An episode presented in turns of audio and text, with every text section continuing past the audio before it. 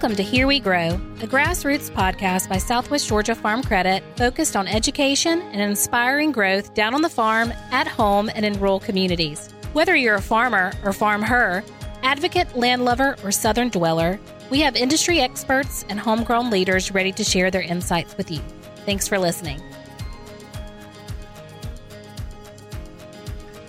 Welcome to Here We Grow. I'm your host, Billy Billings, a relationship manager with Southwest Georgia Farm Credit. Today's podcast theme is Hunt and Gather. Our guest speakers and I will discuss cultivating the perfect South Georgia habitat for wildlife, especially wild turkey, and how to search and collect prize artifacts on your property. This episode features commentary by Michael Chamberlain and Kevin Dowdy. Michael and Kevin, thanks for joining me today. Thanks for having us. so much for having us. All right, first on my list today is Dr. Mike Chamberlain. He is the Terrell Distinguished Professor of Wildlife Ecology and Management at the University of Georgia. He is widely recognized as the leading authority on wild turkeys and has been conducting applied research on the bird for the past 30 years. Mike did his undergraduate work at Virginia Tech University and his MS and PhD degrees from Mississippi State. Thanks again for joining us, Mr. Mike. Thank you. Glad to be here. Yes, sir. Well, you know, deer season just ended. It's still pretty cold, but uh, us hunters, you know, as soon as one season ends, we start thinking about the other. And I'm definitely thinking about the Thunder Chicken of Southwest Georgia. So um, appreciate you joining us. Uh, as I did some research on you, I, I realized that you you're kind of a big man in the turkey world, so it means a lot for you to come on and join us today. And uh, I can't wait to hear what you have to share with us. So just kind of start from your end. Let us know what, what you do on on properties to help manage for wild turkey, where you're kind of seeing the turkey population in our area trend, and uh, what's going on in the turkey world. Yeah, so as far as what's going on in the turkey world, um, I think I think most people probably look right now at the the ongoing declines that, that we've seen across many areas of the south and east.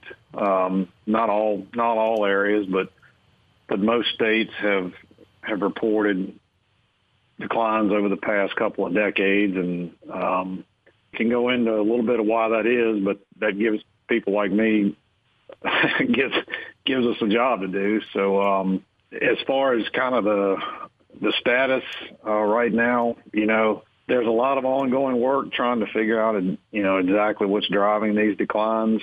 Um, we know we have pretty good answers to, to some of the questions, and we have pretty good unknowns uh, when it comes to some of the other the other questions that pop up. I think one thing that that most hunters, uh, uh, at least in my neck of the woods, will agree with is they are generally seeing and hearing fewer birds than they were, say, 10 years ago. And and although there are some exceptions, that causes people quite a bit of pause, particularly as, as they start thinking about turkey season, like you like you mentioned. So um, that's pretty much what I've focused a lot of my attention on the past two decades is trying to understand, you know, what's driving turkey populations and how can we ensure that they're sustainable and that that 20 years and 50 years from now that we have the, the numbers of birds that we want. One thing I've always, when I'm talking with my landowners and um, my fellow hunters, is is when to burn, when not to burn. Obviously, you have your your timber guys, your land managers that are that are helping you bring out your most return on your your timber. But as far as intrinsic values and helping the wildlife, I know that burning brings out a lot of, of undergrowth and vegetation for, I mean, whitetails, quail. What do you, what do you recommend? And I mean, as far as burning for, for turkey populations and, and turkey properties. Yeah, so it really depends a lot on where you are, what part of the world you're living in, but but here in Georgia, for the most part, we found that that a two-year fire return interval, two to three-year interval, meaning you're you're going back into the same stands and burning them on a you know two to three every two to three years. That seems to be pretty consistent with wild turkeys. It it provides a uh, a suite of vegetative, you know, structure that they need, nesting cover, brooding cover. Once you get beyond about three years in our soils down down here, you're transitioning from what is turkey habitat to what's not, and and the data we collect are pretty clear in showing that that, that once you get beyond about year three, uh, broods do not use those stands, and and it's it's quite rare for for nests to occur in those stands as well. So so usually about a, a two to three year uh, interval seems to be about right for turkeys. The the one thing that I get a lot of questions about is is you know timing and obviously you'd, you'd like to avoid the peak of the nesting season um, but if you're forced to burn during that time you, you just want to make sure that you the scale, you know, you, you kind of keep an eye on the scale of the fire. In other words, how large the, the burn unit is and try to minimize the size of those units if you're burning during the during the peak of nesting season, which is in Georgia's mid-April to mid-May. Um, otherwise, you know, we we've seen pretty clearly that that turkeys are inextricably linked to fire, and what I mean by that is they they benefit tremendously from the application of prescribed fire. And and in the southeast, they're adapted to using stands that are burned. Um, those those fires are producing forage, they're producing cover, and more importantly, they're they're maintaining the vegetation at a level at which turkeys can see over and through it. And that's how turkeys survive. That's how they make a living is being able to, to see danger before it gets to them and the application of fire allows the bird vision, which is is what drives their survival. Right. So I know we're kind of in the wiregrass section of the state, and obviously the wiregrass loves that. The longleaf pines do love a good burn more so than your slash and your loblolly. So, say if someone's burning properly and they're still seeing a decline in their numbers, what's something that make maybe contributing to the decline in numbers, whether it be predators, or I've even heard that the overfeeding of white-tailed deer with necessarily not treated corn has uh, with aflatoxin has contributed to some of these declining numbers.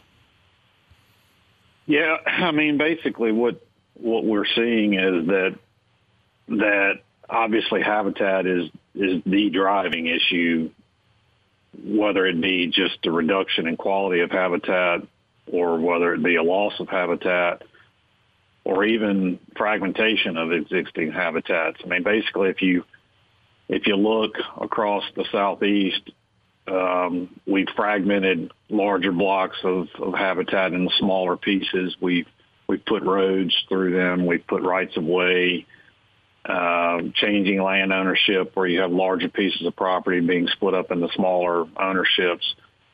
Uh, conversion of hardwood forest to, to pine dominated forest. So there's a lot of quote unquote habitat things that, that are contributing to the declines obviously, I mean, predation is part of that. One interesting, at least to me, thing is we've largely made better better predator habitat than we have turkey habitat in, in the past few decades, and, and a lot of the things I just mentioned, particularly fragmentation, really benefits predators more so than turkeys. It, it allows these, you know, these species, smaller, you know, I call them mesomammals, and basically smaller um, mammalian predators like raccoons and bobcats and coyotes. Uh, fragmentation offers them a really efficient way to hunt, and that's not to the to the benefit of, of a turkey, whether it be an adult or you know a nest. The disease issues and and even harvest. I mean, turkeys are kind of unique in that we harvest males during the peak of the breeding season. We there's a lot of unknowns when it comes to, to disease and, and how impactful harvest can be and, and various other things. And those are tough topics to study. But, but when I get asked the question, you know, what, what's number one and number two and then number three, you know, kind of on this list of what, what's driving the declines, there's no question that, that habitat confounded with, with predation issues are, are amongst the top. Right. So for, our listeners, and I think I've got all four of our Native or North American species. So we've got the eastern right here that uh, um, pretty much dominates uh, South Georgia and, and, Georgia entirely. Then we down in down in Florida we have the Osceola. Then we have the is it the Merriam and the Goulds, or is it the Rio and the Goulds, or am I am, are two of those one and the same? Well, there there actually are five. There are five subspecies. You have the eastern, which we have here in Georgia. You have uh, Rio Grandes, which are primarily found in the southern plains, Texas, Oklahoma, southern Kansas. And you have um, you have Merriam's, which are more of a upper plains, um, mountainous type bird of the west. You have Goulds, which are are found in far, far southwest parts of the United States, Arizona and, and New Mexico. They're primarily found in in old Mexico. Then you have Osceolas, which are kind of you know the, a South Florida bird. So those are kind of those are the five subspecies that we have. Very nice. And I've been told in years past that the eastern is the is the hardest to hunt. Is that the truth? In my experience, yes. Particularly particularly heavily hunted easterns. That that's a that's a different bird compared to the other to the others. I mean, I, I generally think that the eastern subspecies, those two, the Osceola and the eastern, are are more difficult to hunt, and I think part of it is just the the landscapes that they inhabit, and you know, it, it's they're primarily in forested areas and and it's just a it's a different beast than trying to hunt out west where you you've got better vision you can see birds you can pattern birds and scout a little bit more effectively than you can in the east right well i hope they're the hardest to hunt because i've been told that and um, they they've been tough on me the past few seasons. Uh, if I go elsewhere, they're a little easier to chase. they, they, they, yeah, they kick my butt too. There's no question. So, as far as aging a bird, and I mean, in taking a trophy bird. I mean, it's easier with the whitetail. I think you know you can look at obviously count points and see mass, but with a with a turkey, and an aging one once you've taken one, say if you've got I mean a one inch, one and a half inch spur um, turkey with you know a decent beard length. How how do you age turkeys when you've harvested one? So, I don't. Um, it's a short answer to that. We there's really not a, a tremendously reliable way to age turkeys. Um, yes, a longer spur is generally uh, indicative of an, a bird older than a shorter spur, but that's not always that's not always true. Um, beard length is irrelevant. Body weight's irrelevant. None of that has any indication of, of the bird's age. So I, to to answer your question, and and I know all turkey hunters are a bit different. I never worry about it. To me, uh, a turkey that you call up and and shoot on his turf, and you're blessed to be able to take as a trophy, regardless of how long his beard or his spurs are, and and so I've never, honestly, I've never really worried too much about it. I I just uh, I just appreciate the the blessing of being able to harvest one regardless. Right. Yeah, I've been with some hunters before, and I'm no caller by any means, but they'll say, "Oh, that's a Jake" or "That's an old Tom." I guess uh, they can sometimes tell by the, the depth of their voice. I guess you like you can like a a young man and a, a grown man, but um, but yeah, if they come in, can, they come you in. You can tell with the gobble for okay. sure. You can you can usually you can usually tell between an adult and a Jake. Um, not always, but you can you can usually identify that you're at least talking about a, a two-year-old bird or older based on their gobble. Right. Well, if they're answering to my calls, they're probably a novice bird because I'm not good enough to fool the old toms.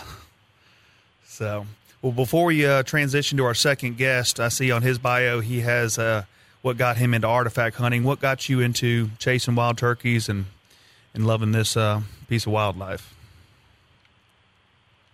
Yeah, I just I was a suburban kid in Virginia that that grew up with a a dad that got to hunt on on the weekends and um I hunted everything that I could possibly hunt, including turkeys and and when I got the opportunity to go to graduate school, I was fortunate to land on a research project that that was focused on turkeys. And once I captured the first one, uh, and put my hands on them, I, I was fascinated, you know, with the bird. And as I've gotten older and conducted research year after year and, and been able to hunt the bird in a lot of the areas that it occurs, it's, they've just become a true passion of mine. I'm I'm I'm deeply invested in in the resource.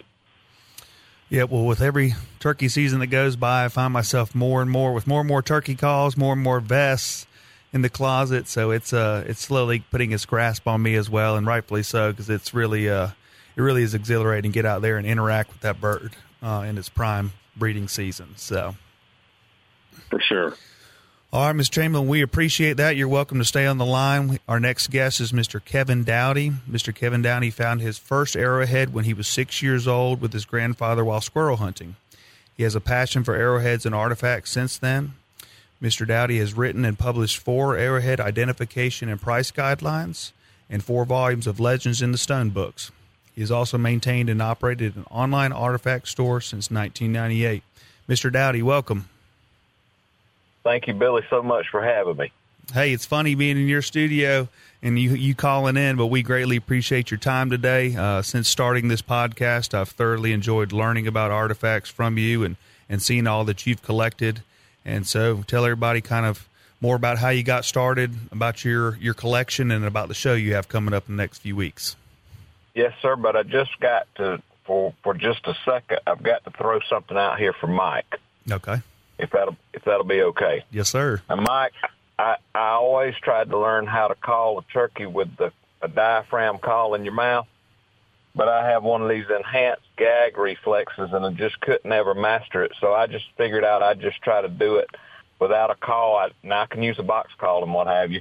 And I'm not a real serious turkey hunter. I've killed turkeys, but I Dustin has taken over that role, my oldest son but I still call, and I love to call, and I love to watch turkeys and take pictures of turkeys. I love it. And as a matter of fact, we watch them almost every single day at my in my yard. And I love to catch them when they're when they're really receptive to a call. And I'll sit out on the back porch and I'll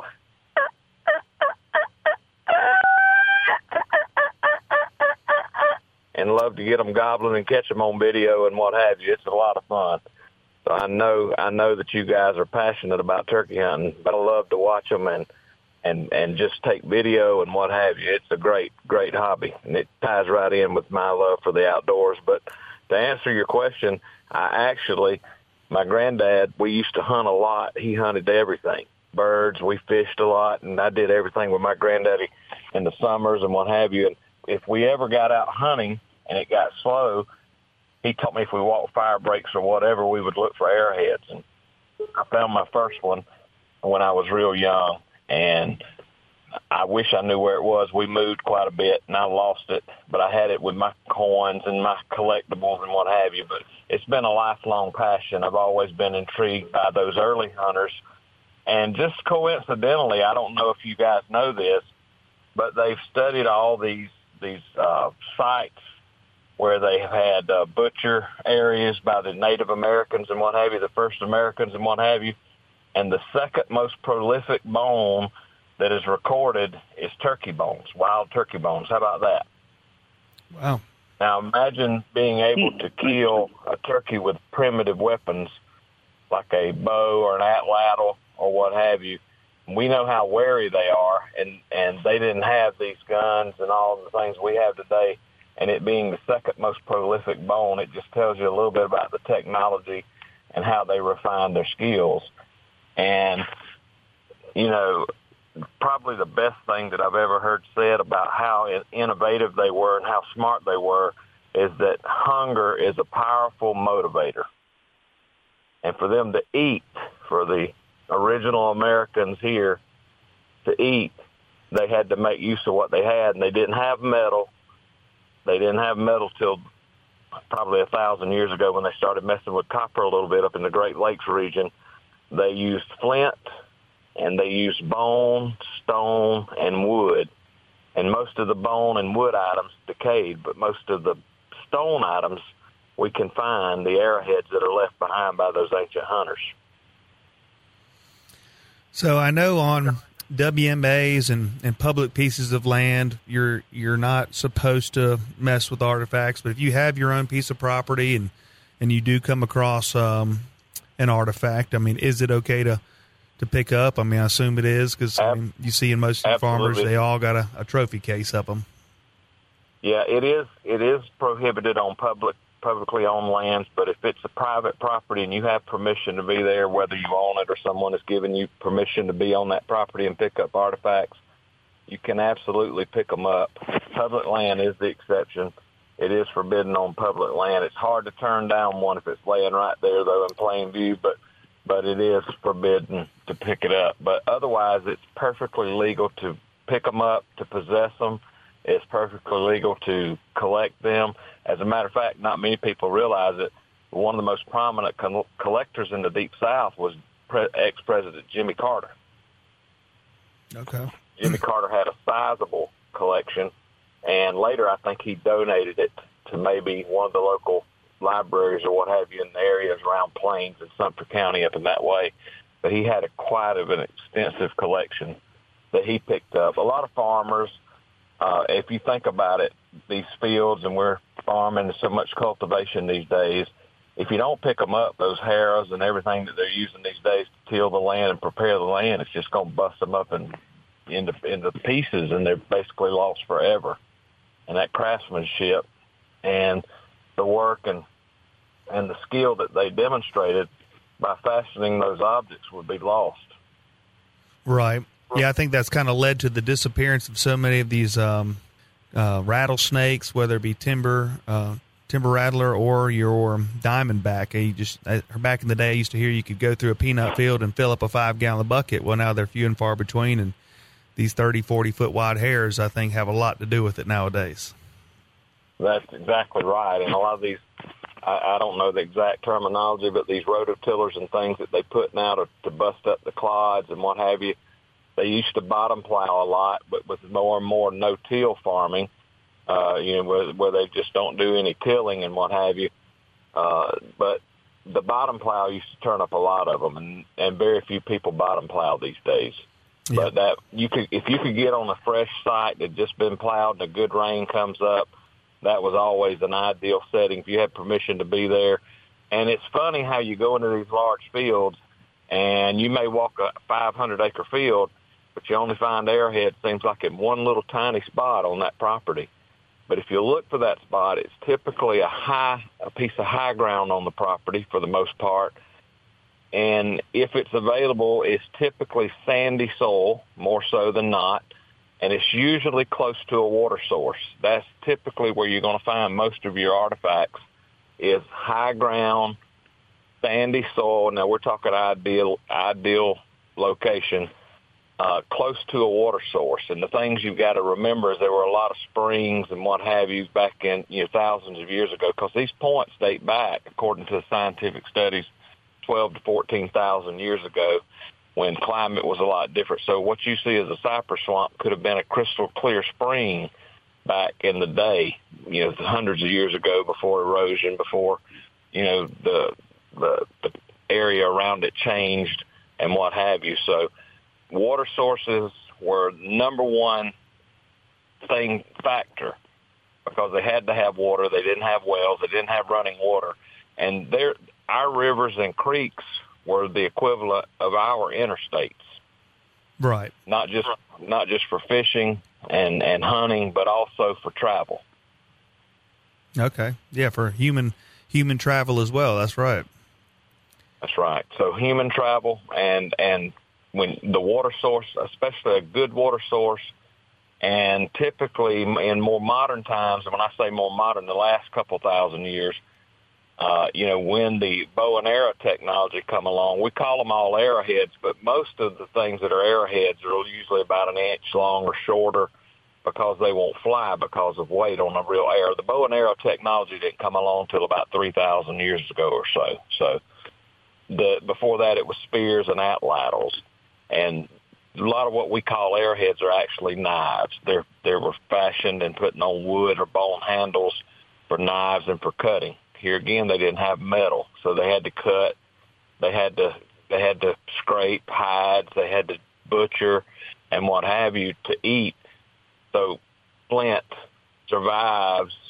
If it survives, you can see and get an idea of what the technology they were using to survive and to eat. Now, were the arrowheads made by the the hunters themselves, or did they, were there people that I know you had the hunters and gatherers, but um, from your research and knowledge, who who who crafted? Did they have some one person in the in the tribe, or they would they would quote unquote make Just the like- like a blacksmith essentially? Okay, that's that's a really good question. As just like it is today, there are people that are specialized and have different skill sets, and I I'm of the belief, and from what we can find, because there's no written history that goes back five, six, seven thousand years ago here, but I'm of the opinion that there were those that had a special craft and ability, and I think they would literally be the guys who maybe sat around camp that quarried the flint and what have you, and we call it flint, but it's actually chert down here in the deep south, and they may had a special skill with making and being craftsmen, and I think they did a lot of trading and barter. Let's say this guy's a really good hunter. Well, he said, "You bring me some meat, and I'll make you some more points." That that kind of thing. Okay. And I honestly think because of the skill and the hand-eye coordination that was required, that a lot of the really fine, small, what a lot of people call bird tips, the true arrowheads, were probably made by women. I think the women had a better skill set uh, and hand-eye coordination maybe than even the guys. Very nice. Well, I know. I don't uh, have anything to. I don't have anything to back that up, but I would tell you that m- most of the time when you look at real fine, tiny, dainty craftsmanship, it seems like the ladies typically do more of that than the guys do. I can agree with that. So, I mean, some of the some of the small tips I've found, I definitely could not produce, and I found some larger pieces, and they all seem to be in that uh, area that you described: high pieces on our property, somewhat near to a swamp, and then in sandier soils. I don't know if they just the sand was able to sift underneath them, they came to the top, or what. But um, you Well, described the the, sand areas. typically, I think the sand has a lot to do with drainage and with pest. You know, they didn't have a, a can of a DEET they could spray on for pest and what have you. And the sandy soil typically was better suited for dwelling. And of course, the hunter-gatherers moved around a lot. They followed the game a lot. But as we got into the agricultural age, 45, four to 5,000 years ago, when that started coming along and they started making pottery and settling down in spots, they picked the most advantageous spot for drainage, for minimum pest, and also pro- that close proximity to water. Very nice. That's that's interesting, and I mean, spot on. You would, I mean, I have no reason to to disagree with that. So, so back to your your artifact show coming up. I definitely want our listeners and everybody in the area of Bainbridge or Southwest Georgia to know about this event coming up. I've seen your flyers. Um, you seem extremely fired up about it. So, so tell people they've got a a free time coming up how they can come see the Deep South uh, Super Show. Absolutely, Billy. This will be, I think, the 24th or 25th show we've had in Bainbridge.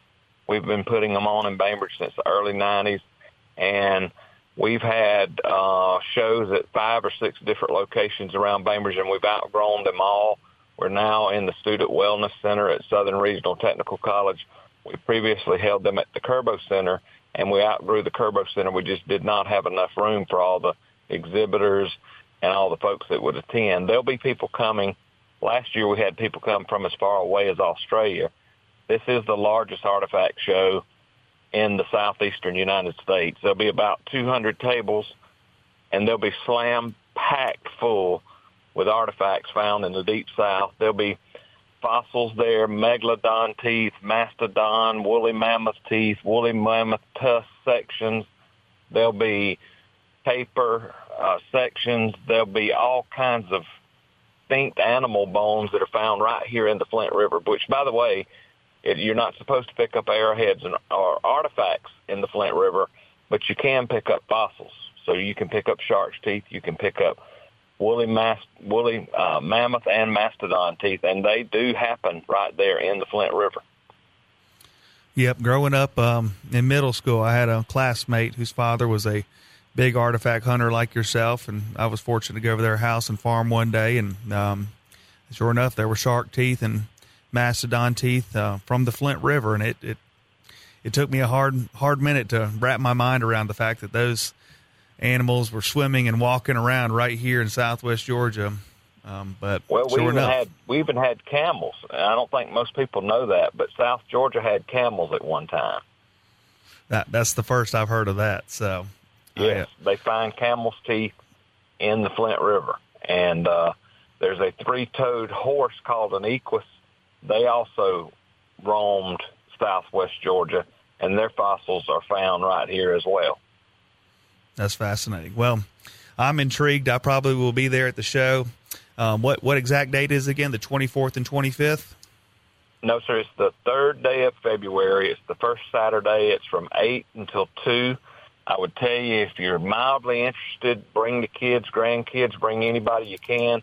Kids get in absolutely free. There's a minimum $5 admission fee, but you'll see more artifacts on display at this show than you'll see at the Smithsonian or at the Sears Museum, any of the biggest museums in the country. You'll see 10 times more artifacts on display at this show than you'll see at any museum in the country because I've traveled and went to those museums and unfortunately most of the things they have are locked away in a basement. Nobody ever gets to see them and they display a minuscule amount whereas collectors that have found them want to share them and want people to see them and they want to teach kids. They want folks to come by and learn. It's a great hobby. It's family oriented hobby. It's a great pastime. It's good exercise and you're learning the whole time about the culture and the typology and how old they are. Some artifacts, some arrowheads that I have and, and other collectors will have, there'll be anywhere from 10 to 12,000 years old. When you think about picking up something that old that somebody hasn't had in their hand, a human being hasn't had in their hand for possibly 10 to 12,000 years, it is an amazing experience. Yeah, that gives me chills when you word it like that. So I've got a few. I don't have many, but I'll uh, I plan to see you there on the third day of February. I appreciate the invite, and if you're listening, please come out and check out Mr. Dowdy's and everybody else's artifact stockpile because it really is something to see. Yes, sir. Bring your treasures. There'll be people there who are uh, some of the most foremost authorities in the country on typology and values and what have you because they do have value. And because they have value, that preservation happens like it does. So, you know, some people buy, some sell, some trade, some won't buy, won't buy or sell anything. They only are interested in things they found.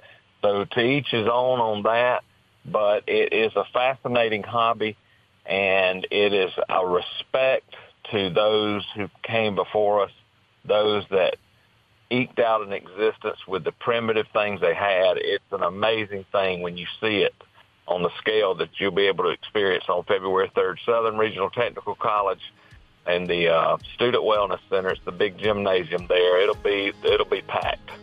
Awesome. Mr. Michael and Mr. Kevin, that concludes our podcast today. I appreciate you both for um, hopping on the line and, and sharing your knowledge of the wild turkey and artifacts in southwest Georgia. For more information, you can visit our webpage at swgafarmcredit.com. Make sure to subscribe to our podcast on your favorite app to get notified of new episodes and follow us on Facebook and Instagram for great industry resources. Thanks for listening, and thanks again, Mr. Michael and Mr. Kevin.